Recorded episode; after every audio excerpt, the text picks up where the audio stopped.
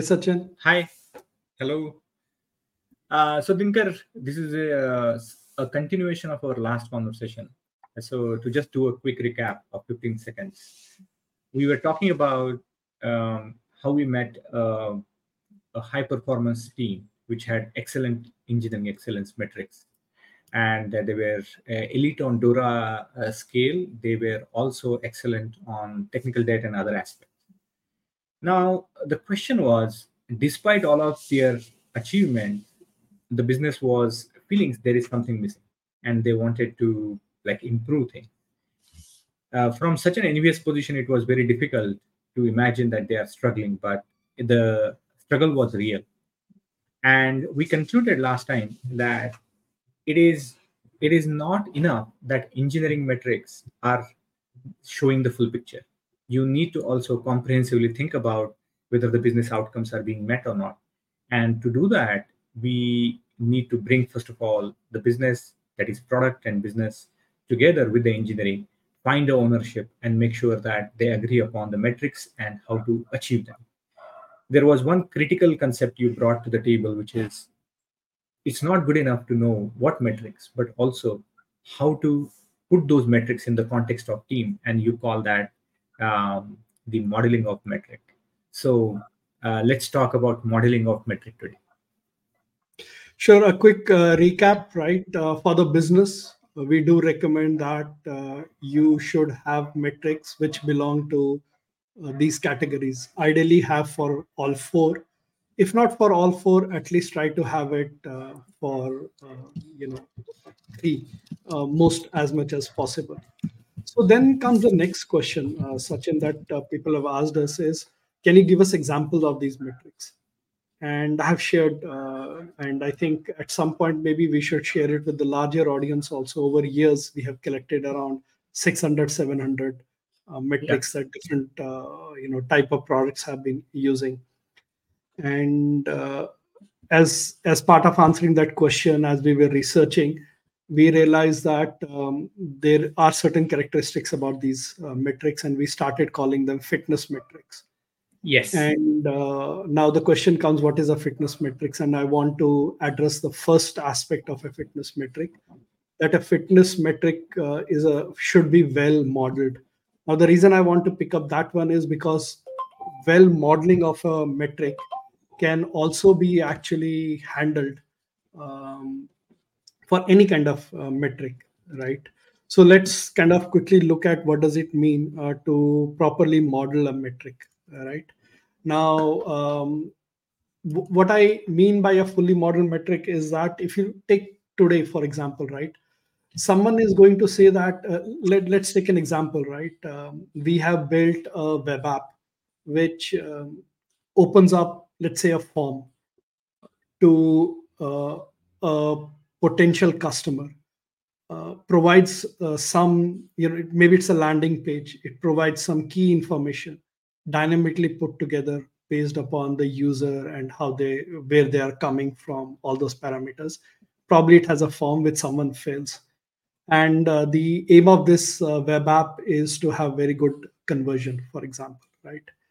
Now most of the time uh, you know and i had some experience uh, in my uh, previous uh, life uh, in advertising and everyone is just focused on that right this is what our yeah. you know conversion ratio should be ctr ctrs or cost to acquisition cost uh, but if you look at it from that perspective right the the the most basic modeling people do is they put a face value and they put a um, unit um, and uh, this is where i think that uh, if it's not modeled properly it can lead to some misleading behaviors. It can lead to some uh, it can lead to uh, some uh, un, undesired behaviors in the sense that people may try to optimize the metric in a way that does not help the final outcome right? And one way of uh, avoiding that is by modeling it properly. So what does that mean the first thing that I want to talk about is um, the uh, industry reference. Right uh, now, someone who is thinking of a metric should have a very good clarity on for similar product, built probably by similar team or applicable in certain domain or some you know segment of users what is happening elsewhere right yeah. you should be aware of what's happening in that industry right? So you may choose to overperform you may choose to achieve that or maybe if you're far behind you may say that you know i just want to at least reach you know 20% close to that reference right?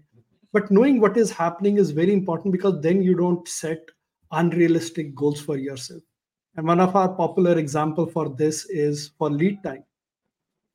For a web app or for a uh, you know retail um, website deploying multiple times a day makes sense. That's a good and that's what the industry reference also talks about. But if you are building a data platform which uh, um, you know has demographics data in it which is used by an algorithm to decide to give someone a loan or reject someone a loan it goes through so much of testing it goes through so much of regulatory checks it goes through a lot of business risk analysis it goes through a lot of uh, you know um, uh, opportunity you know uh, you know making sure that you're not discriminating against set of you. So many checks happen that deploying multiple times a day is neither an expectation of the business nor is it practically possible. So what you look around industry and you'll say hey typically in our banking industry lead time for such platform tends to be three months right? So importance that's the importance of understanding your industry reference. The second thing is you should always talk about um, you know where you are today right? Yeah. So just saying that you know i want uh, let's say i want a conversion rate of uh, 50% and you say that you know we are going to build this and you know we are going to hit it as soon as it goes live. Does not really make sense. You need to know where you are today. Yeah. And what that means is and you cannot take just yesterday i was at this or sometimes someone may try to act very smart and say in past six months during diwali i had the best uh, sales. So i'll take that day as a baseline and tell everyone we have to do better than that right? Yeah. So baseline uh, yeah. Sorry sorry to interrupt Dinker, but uh, you bring a very crucial point. And in my mind there are some rule of uh, like there are some standard rules which we can follow and principles or guidelines you would say uh, for baselining. Your baselining should be uh, average of a longer period. So if your business is looking at uh, monthly or quarterly uh, go at least couple of quarters. If you are doing monthly go at least 6 months in the past. And the reason for that is if there is any cyclical nature of your business which um, as you uh, picked out uh, diwali or black friday in case of uh, northern hemisphere or uh, in europe uh, there are in summer people actually do a lot more shopping. Um, it, it's it's like you need to identify these uh, periods and then make sure that yes you include them but there are some technology behaviors engineering behaviors associated with them. For example in a retail company in north america at least you would not want to deploy one day before black friday sale. Two week before you you freeze your code. It is not about elite it is not about dora it is nothing about any surprises.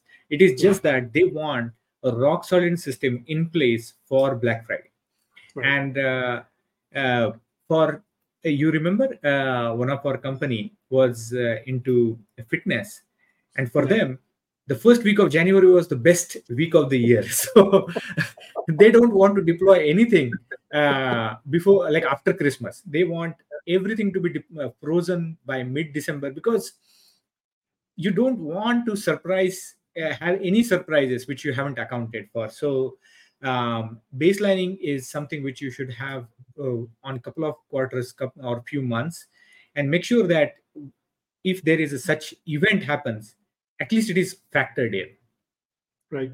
Yeah new year resolution is a very big uh, you know, sales driver for certain organizations right? So uh, you know so that's why you know um, uh, baselining yourself is very important uh, right? Then comes you know after your baseline then we should talk about success mark, marker and threshold of failure. So success marker we all know. Hey today i'm at 20% conversion rate. We are going to build this um, web app which is going to give very contextual information latest information dynamically stitched together. The form will pre-fill as much as possible so it's minimum yeah, you know clicks for the user. You make all of this and you know we should reach uh, 80% so that becomes your success marker. But then comes uh, the conversation around uh, failure and this is where everyone gets uncomfortable and no one wants to talk and that's why having this conf- conversation and that being part of the model is very important. And what does failure mean? So for example uh, this organization have said that after stitching this together uh, based on our analysis looking at uh, you know industry references i've talked to a couple of other uh, of my colleagues who have done these kind of things it's like we should be hitting 80% now let's say that event happens it's all there but the conversion rate instead of 80 is 79 so i want to ask the team have you failed? No of course. We we are successful. 79 80 that's okay. Okay what if it was 70% good we're not there but we have made it. We came from 20 right? What about 60% little uncomfortable we shouldn't be at 60% let's go back. Let's involve the designers. Let's involve uh, you know user research people. Are we missing something? Did we miss some clue? What if it goes to 50% no this is not doable 50% you know uh, i'll go and bang at the door of the product management team at the user designers technology team look at is page loading faster or not? We'll do a lot of investigation. What if it is at 40% are you kidding? You know we were at 20% we spent 1 million dollar and if i'm going to give 40% i'm going to lose my job. And that i tell that person is that's your threshold of failure. It's very important to know the threshold of failure and the first time i started discussing with this and a lot of engineering managers became a little uncomfortable and the common refrain i hear is response i hear is that the moment I define threshold of failure, people will just make sure they're above it. But there's a timeline component to it, right? It's not that I just need to stay above. But if you're not growing regularly, if you're not improving regularly, if you're just staying about the, you know, some threshold of failure or some level over a period of time, that's where the definition of threshold of failure is not just that if we do not hit this criteria, because sometimes things may go bad. Sometimes you know you are on your step to improvement you are at that. But if you stay near that threshold for a prolonged period of time and how much is that is totally dependent upon as you called out right? If the cyclic nature is monthly then maybe couple of months if it's daily then couple of days. If it's quarterly then like that right? Depending yeah. upon the nature of the so Dinker, there is one element which i would like to add. The the reason why threshold of failure um, it should be seen differently in my mind. The reason why threshold of failure exists is not to say your work has failed or you didn't meet your target. You always have a metric let's say we want to have conversion ratio based on the improvements which we drive in our engineering. I am responsible for let's say search aspect of my products on e-commerce site. If we know um, our top five successful uh, categories have a conversion ratio of between uh, 8 and 11 percent. I'm just making up numbers. So for any any product to call itself like it is meeting that baseline of 8 to 8 to 11 uh, if if it is going there that means the product is coming in our top performers mm-hmm. if hmm. it is between 4 to 8 percent that means the product actually is not in high demand but but people search for that and there is a conversion ratio for it um, and there are other aspects of like some util- like essential products you search you add it's like surf excel you don't wait for that oh and let me compare that and all that stuff. You, if you are searching for surf excel there is 90% chance you are buying it. But mm. if you are buying let's say for shoes uh, there is a pretty good chance that you are first going to look at shoes and then compare the prices and all that stuff. So in my mind people should not associate threshold of failure with threshold of team hmm. it is the threshold of that particular hypothesis to reassess their assumptions or change of ways of uh, like certain technical aspects or story or scope. Um, there could be n number of things which could participate in making that measurement go positive or negative. Yeah. The threshold is only necessary for people to go and have a conversation why this threshold is not going up. Our hypothesis was it was supposed to go up right and uh, you know, just want to call out that we have not been sponsored by Surf Excel. That was just a random example.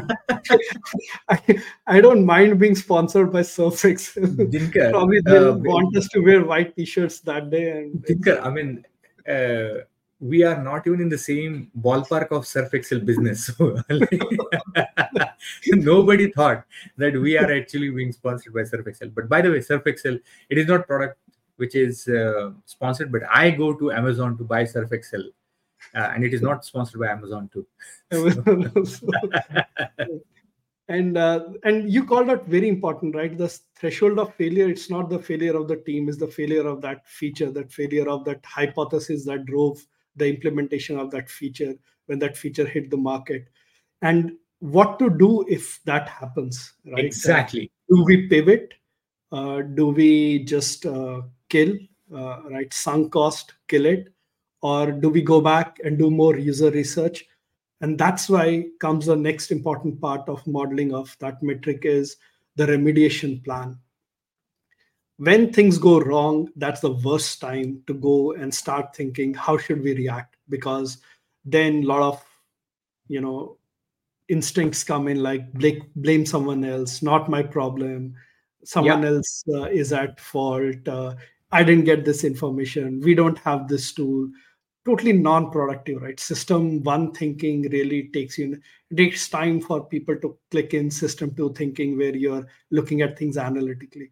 So it's better that you have a plan upfront, which everyone sits together and agrees that if this goes wrong, that means uh, our hypothesis was wrong, or our belief that this feature will is needed at this point, is needed at this scale, is needed uh, at all to deliver this value or even the way we have implemented it it does not deliver the value and probably the implementation or a design number two might be needed right? So this remediation plan becomes very important right? And wherever all of these things are coming in the as i said right when things go bad nobody wants to own the problem. Everyone wants to blame. So it's good that you have an ownership matrix up front a very typical thing is to do a RACI who's responsible uh, who's accountable who should be consulted who should be informed.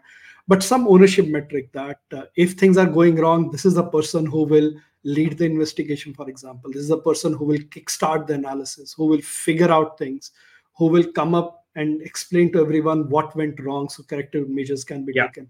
For this person to be given all the information who are the people who are responsible for giving all the information timely information cooperating so that this person can make that analysis. And when things are going wrong who needs to be informed what need who needs to be considered? All of this has to fall into place. So if we look at it uh, right uh, so a metric should not just be hey um, 80% ctr uh, 80% conversion. It should be we are today at 20% conversion with this new capability that we are pushing. We hope to reach 80% uh, in but uh, if we are unable to go beyond 40% for a couple of weeks that means things have drastically gone wrong. And uh, this is responsibility of sachin to go and figure out that do we need to pivot? Do we need to kill this feature or did we get some hypothesis totally wrong? Do we need to go and do some user research? All those things. And sachin yeah. will work with these, these these teams to make that happen uh, because we should because the success metric we have chosen is a sane one because we know what others are doing. We have an idea about the industry reference. So something has gone wrong which we needs to investigate it. And uh, that's why the fully modeled metric is so important rather than just saying that 80% uh, conversion rate. Absolutely. I mean that's a very valid point is uh, if that method happens the ownership is defined very well then rather than people uh, start identifying faults of other ownership members it will be a very productive steps to make sure that it goes into the right direction. So uh, that's very wonderful and probably in the next conversation we should talk about other aspects what makes a fitness metric the right kind of metrics why yeah. uh, being multivariate is important why focusing on outcome is important and maybe we can cover those in the next one. This was very good uh, sachin. I think you asked a question uh, i'm obviously very passionate about because given my product management experience and uh, focus uh, on metrics to the extent uh, there are a lot of organization that you know specifically say no to kpis because people get so obsessed with that singular number that uh, the outcome kind of vanishes and just achieving that m- number becomes very critical. And it works in certain scenarios. It's very uh, it has totally different effect in other scenarios. So I, I believe part of that is because the metric has not been modeled properly. So Yeah. uh, very interesting subject. Uh, thanks for bringing this up Absolutely. Thank you. take care sachin see you next time You bye too. bye Bye.